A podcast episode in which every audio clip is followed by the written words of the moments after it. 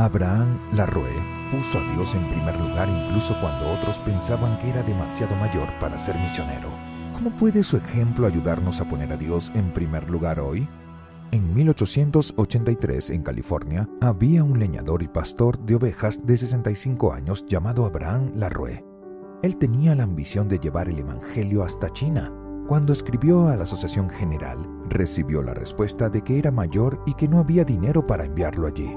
Sin embargo, decidió ir. Larroe negoció un barco que lo llevara a Hong Kong para trabajar. Al llegar allí en 1888, trabajó como colportor durante los siguientes 14 años. De 1888 a 1902, el padre Larroe, como le llamaban, estuvo solo. El 2 de febrero de 1902, el hermano y la hermana J.N. Anderson y la señora Ida Thompson llegaron para ayudarlo. Poco tiempo después, nueve personas se bautizaron después de haber sido guiadas a la verdad por los esfuerzos de Larroe. Ahora la verdad podría llevarse a las demás partes del continente chino.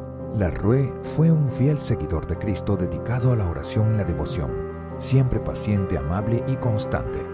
El trabajo que realizó por su cuenta en tierras lejanas durante 14 años ha sido la prueba de su persistencia en el trabajo como pionero. A pesar de las dificultades, Larroe puso a Dios primero. Justo antes de morir, destinó la mayor parte del poco dinero que tenía a la misión en China. Abraham Larroe fue enterrado en Hong Kong donde trabajó durante 15 años.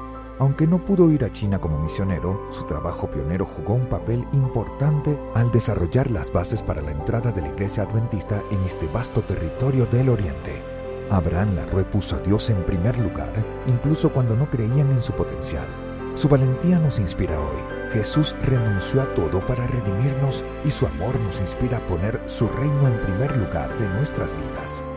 Al devolver nuestros diezmos y las ofrendas regulares, seamos desafiados a poner a Dios en primer lugar.